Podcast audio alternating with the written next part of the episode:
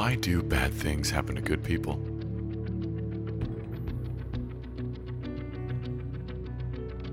Why must good people suffer?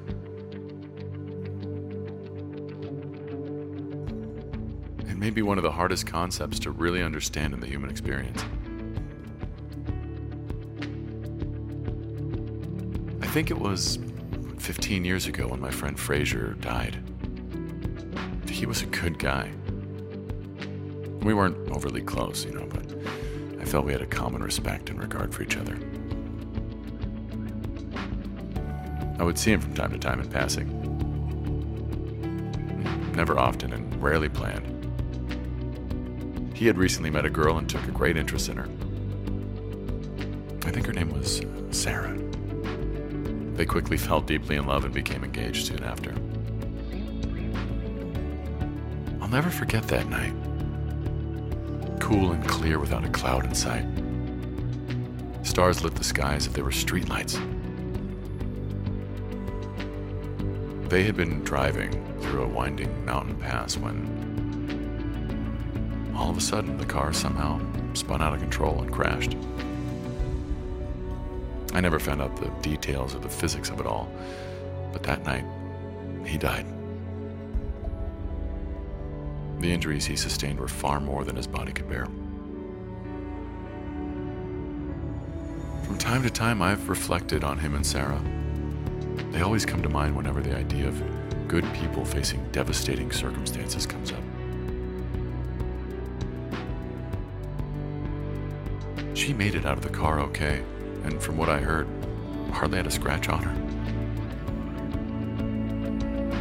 He spent his last moments in her arms.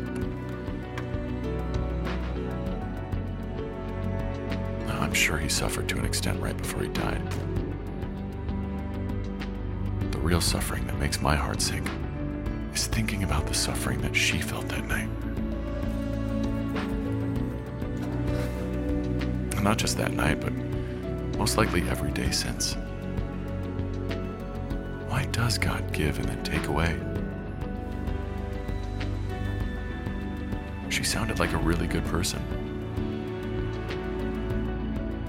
I never met her, but why did she have to suffer so much?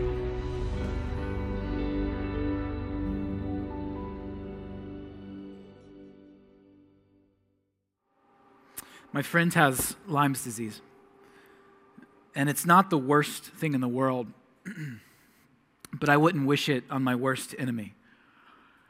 He suffers from flu like symptoms and chronic fatigue most days. It's cost him his job, his livelihood, and on the darkest of days, it costs him his dignity. As a friend who can only observe and listen, it's the stuff that makes you cry. And we tried everything in our church from prayer to prophecy to fasting to bringing in those, as the Apostle Paul talks about, who have gifts of healing. And why does it seem that God heals this person, but not that one? And why do bad things happen to good people? With that, let's bring up a clip from Stephen Fry, the British comedian and actor. Suppose what Oscar believed in as he died, in spite of your protestations, suppose it's all true, mm. and you walk up to the pearly gates and you are confronted by God. What will Stephen Fry say to him, her, or it? I will basically, what's known as theodicy, I think. I, I'll say, bone cancer in children? What's that about? How dare you? How dare you create a world in which there is such misery that is not our fault? It's not right. It's utterly, utterly evil. Why should I respect a capricious, mean minded, stupid God who creates a world which is so full of injustice and pain? That's what I'd say. So much for the British being reserved. Let's pray together as we move into this subject matter this morning. God, we invite you, uh, and we pray that you invite us to summon our hearts and our minds to this moment. I pray that you would give comfort right now where there's hurting I pray that you would give uh, clarity or at least faith where there's cynicism and doubt, and that we would, as a people, know that you are with us above all. We ask this in the name of Jesus. Amen. Well, it's good to be back this morning. Um, my name's AJ, as, as Clay said, and I think there are two people in this room. The first type of person, when it comes to this question, why, God, do bad things happen to good people? Or really, why, God, do bad things happen if you are a good God? I think is even a better way of stating the question. The two people in this room this morning are, are these two people. There are those of you asking, number one, why God at a meta level, a 30,000 foot view. In other words, why God are, Syria, are, are Syrian refugees walking all over the face of Europe right now? Why would that happen? Why world hunger, God? Why Ebola outbreaks, etc., etc.? And then the other camp for those in this room are those who are feeling this question at a personal level. Why, God, does my child have cancer? Why the loss of this job? Why the betrayal from someone that I felt I could trust? So there's a meta thinking person in this room. And then there's a, a micro, ground level feeling person in this room who is sifting through this question. And I can assure you that this topic is way too mysterious to cover in 30 minutes, but I want to say two things today that I think will better put this question into context for us. So let me begin with this word story. Story. If nothing else happens in this morning in terms of our minds being shaped and our hearts beginning to understand what this question is about, we have to understand story. Everyone lives from story. In other words, conviction, if you've heard that word, conviction is that voice in you that signals when you are betraying the story that you claim to live from. That's what that's all conviction is. I know it has this like crazy connotation, but all conviction is is when something inside you says, I, I believe I'm living this story, but I'm I'm actually living outside of what I claim to believe. Does that make sense? And so the question is, what story are you living from? The Muslims have a story. The Jewish people have a story. Christians have a story. Secular humanism has a story. The American dream is a story that many live from. Postmodern society or late modernism, if that's what you want to call it, it is the vision that says there is no grand meta story that binds all this world together. We just sort of live out these micro stories, and, and it's right as long as it doesn't harm anyone in your path. I love what N.T. Wright says, who's a New Testament theologian. He says, A story is actually the best way of talking about the world the way it actually is. And I'm going to tie this in so that you understand why I would bring this up when it comes to the question of why bad things happen. Let me pull up an image behind me, and I want to ask you something. Is this an old lady or is this a young woman? Right? Now, this has been used to talk about relativism in the past, and that's not what I'm using it for this morning. What I mean to use it for is that we each have an opinion about what is happening in this scene. We each have a sort of vantage point as to what we think is going on in this story. And as it turns out, story is the lens through which each of us see the world, whether we realize it or not we have a story out there that we're trying to live into. And when things disrupt that, it leads to all sorts of crises, all sorts of questions, all sorts of doubts, all sorts of scrambling to say, what story am I really living in? Can I trust that story? Is that the story that's going to lead me toward fulfillment or not? And I think this image helps explain why we have so many questions about the question before us Why, God, do bad things happen to good people? You know, atheists challenge Christians, and perhaps some of you in this room came this morning, and I would say this is a really safe space at Renaissance Church, at least has been my experience, for no matter what your belief system is, to come in and to be on a journey about asking good questions, being a community with people that are asking similar questions without feeling judged, feeling like there's space to ask really good questions. And atheists, I think, challenge Christians. And they say things like this If the world as we know it was created by a, a good God, why would bad things happen? And I think that's an interesting argument. But I would say this Christians can equally challenge atheists by saying if the world as we know it was created through the process of survival of the fittest, why should we expect good to happen at all? In fact, where did we actually derive a, con- a, concept or a conception of what good is in the first place if there is no standard of goodness? It's all just survival of the fittest, micro narratives, do what's best for you. So, my hope is to persuade you in th- probably now 20 minutes or less that the biblical story is the most truthful story. My hope is to persuade you that the biblical story is actually the most comprehensive story. And my hope is to persuade you that the biblical story is the most hopeful story to this question. So, why do bad things happen to good people? Let's talk about a story of freedom.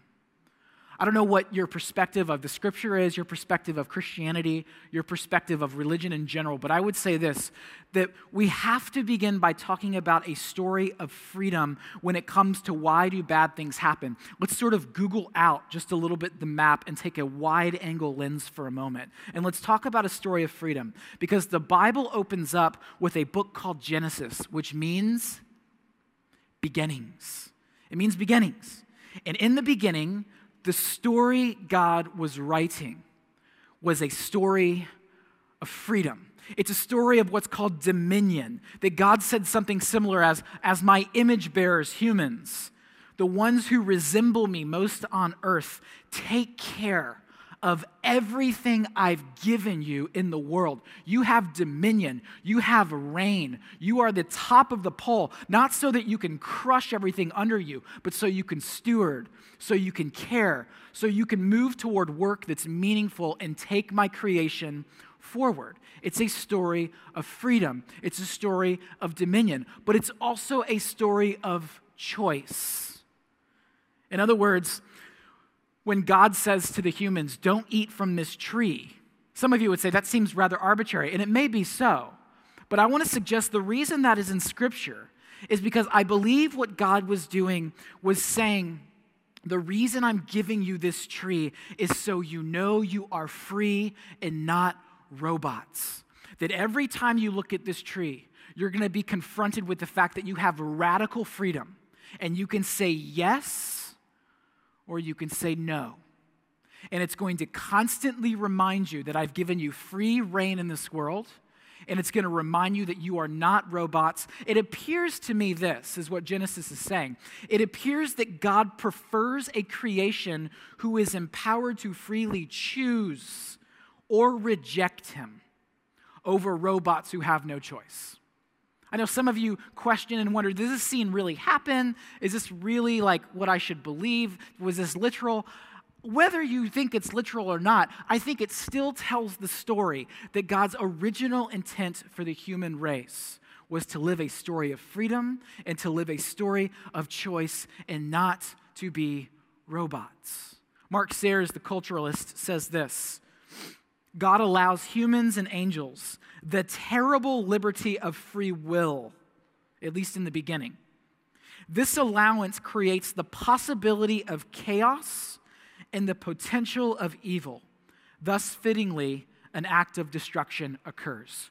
We don't get three chapters into the scripture where we realized that the human species utilizes freedom for its own purposes, exploits and begins to utilize all of the freedom to take the culture forward and uses it in its own hands for its own agenda.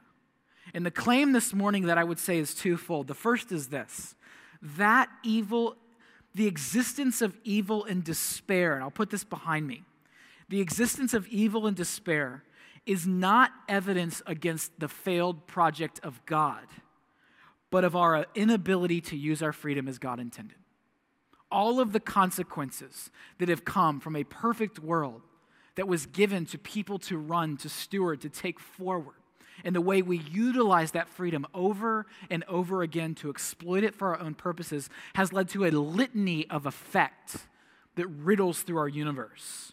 Another claim I would say is that the fact that evil exists and that bad things happen is not a case against the existence or the goodness of God. It's a case for the necessity for redemption.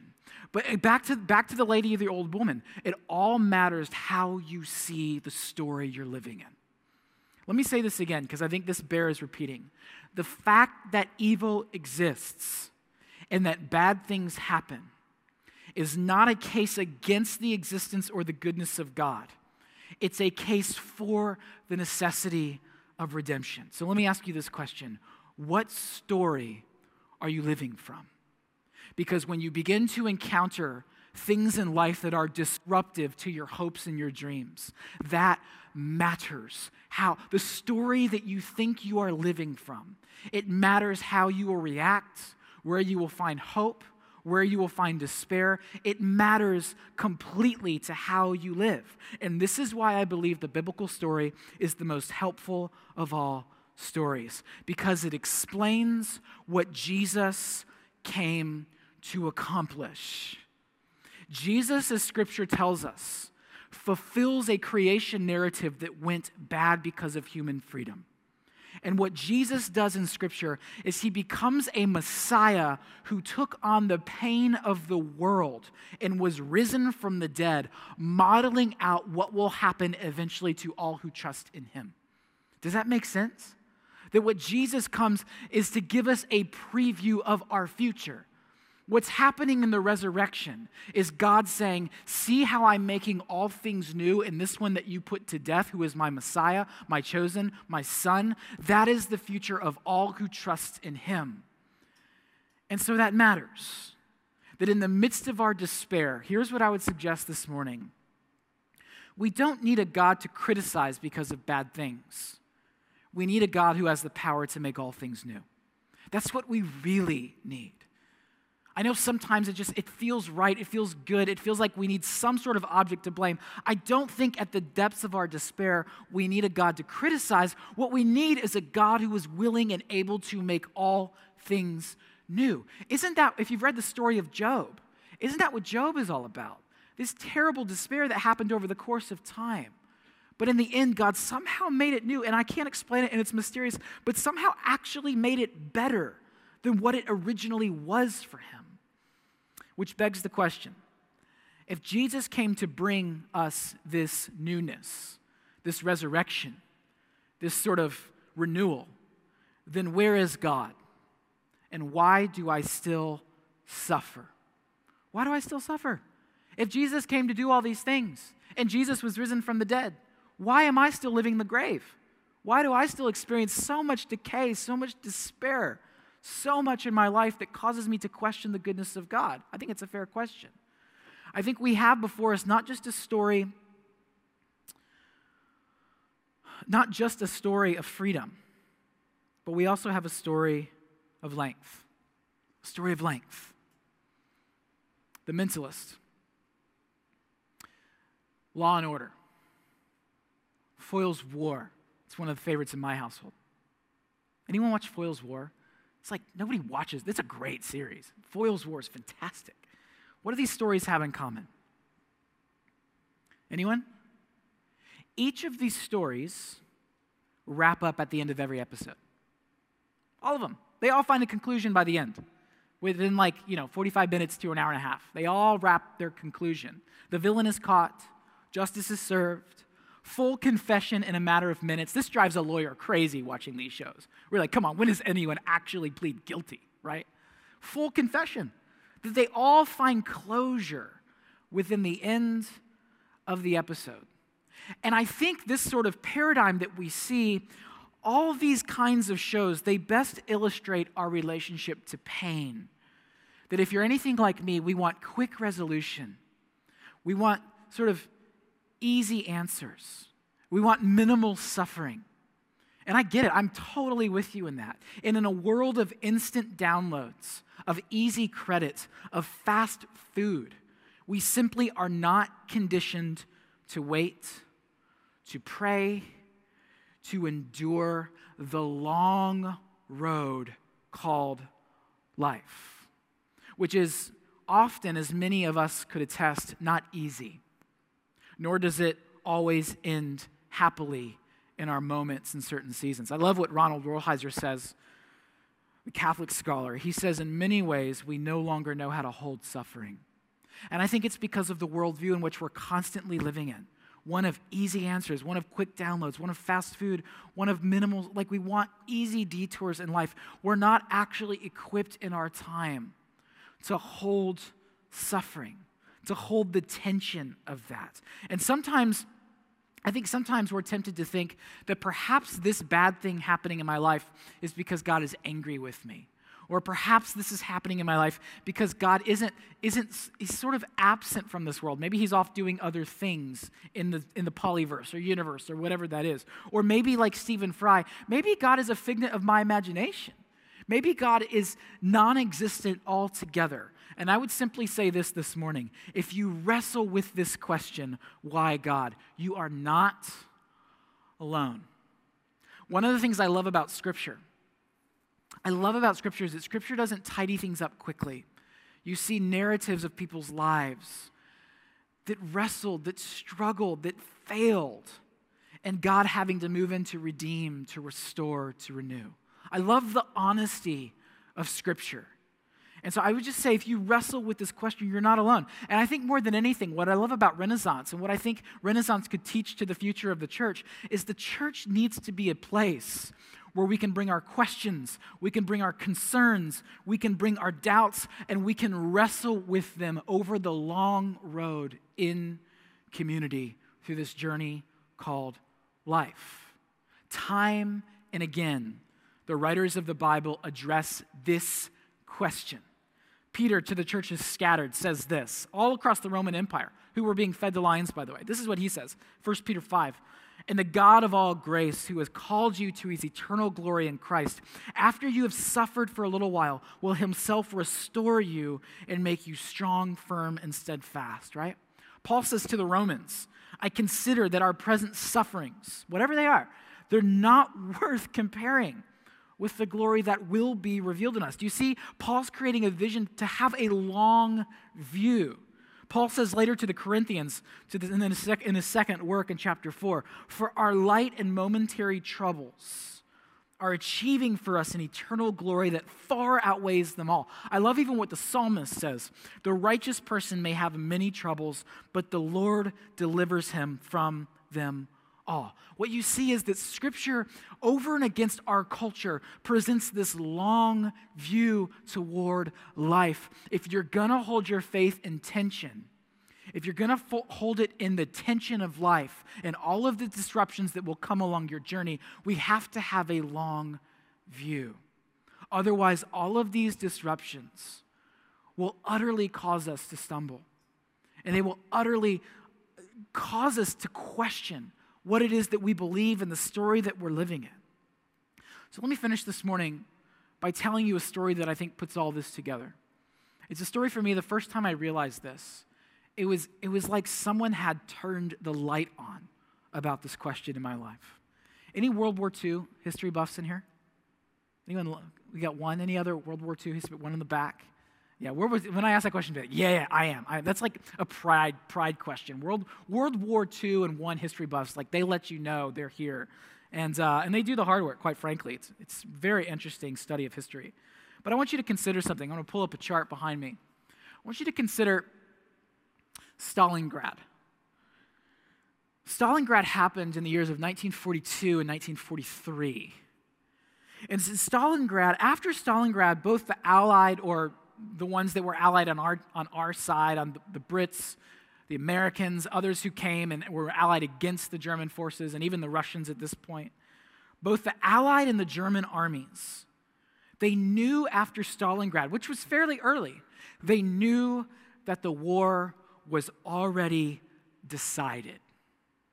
Now, some would say that's ridiculous because the war didn't end until later but they knew after Stalingrad, and this is according to Jacques Ellul, who's an incredible sociologist out of Bordeaux. And he says, after Stalingrad, both the Allied and German armies, everyone involved, they knew that the war was already decided. But the troops and the populations of the occupied countries, they had no way of knowing it. They had no way of knowing that after Stalingrad, the war was actually already decided. The period of the bloodiest struggle to the resistance movement this period right here in between 1942 and 1945, it actually increased in, in death. You saw mass exterminations. You saw the bloodiest wars. They happened after Stalingrad. The, the resistance movement after 1943, this is the period where it was the most bloody. Thus, from an individual standpoint, the last year of the war was undeniably the most dangerous and the most threatening. So here's what we're saying. For those who are really understanding how war works, the war was over at Stalingrad. But for everyone else, it appeared that everything was still up in the air, that it wasn't decided. The defeated powers were still able to carry off temporary tactical maneuvers that had all the appearance of victories. So the January 1945 offensive at Strasbourg, it seemed to be the decisive moment of the war. But from an overall strategic point of view, the war had already been won. It had already been decided in 1942 and 1943. All that was left was a massive cleanup operation and the enemy's recognition of their defeat. Even the German generals, Ellul says, even the German generals knew that the war was already lost in early 1943. Hitler and his Nazi spirit of war, they just refused to recognize the fact. Does that make sense? What I'm saying is this that 2,000 years ago, the Messiah takes all the pain of the world upon himself, and the war was decided. And Christ is victor. And like the concept of World War II from, from Stalingrad to Strasbourg, we too are in one massive, giant cleanup operation where there is blood and there is mess and there is tragedy and there is, there is all of these things happening, which seems to say, Where is God? Is God going to come through? Does God even exist? And I think this is the best way to talk about the moment that we are in. At the heart of the universe is the suffering of God on the cross. The suffering of God on the cross is the most decisive turning point in human history, by which we know that we're not alone, by which we know that God has not left us, and that God is not indifferent to our pain. It's just that God is writing a long story that in the end, He will make all things new. And what's required is to trust that there is an author and that that author happens to also be the Redeemer. And maybe you're here today and you're thinking, listen, we've heard from Paul, we've heard from Peter, we've heard from the psalmist, we've heard from Jacques Ellul, whoever that guy is, but what does Jesus have to say about this question? Again, the words of N.T. Wright. Jesus doesn't give an explanation for the pain and sorrow of the world. He comes where the pain is most acute and takes it upon himself. Jesus doesn't explain why there is suffering, illness, and death in the world. He brings healing and hope.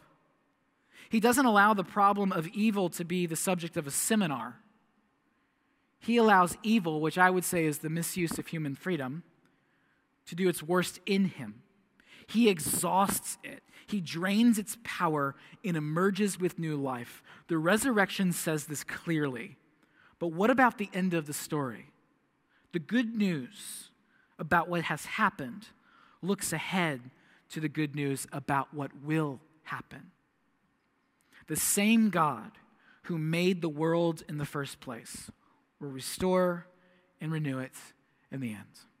Or as Paul to the Christians in Rome says in Romans 8:18, I consider that the present sufferings of this time are not worth comparing to the glory that will be revealed to us. And so I would simply say this. I just want to invite the band to come forward as we move into prayer.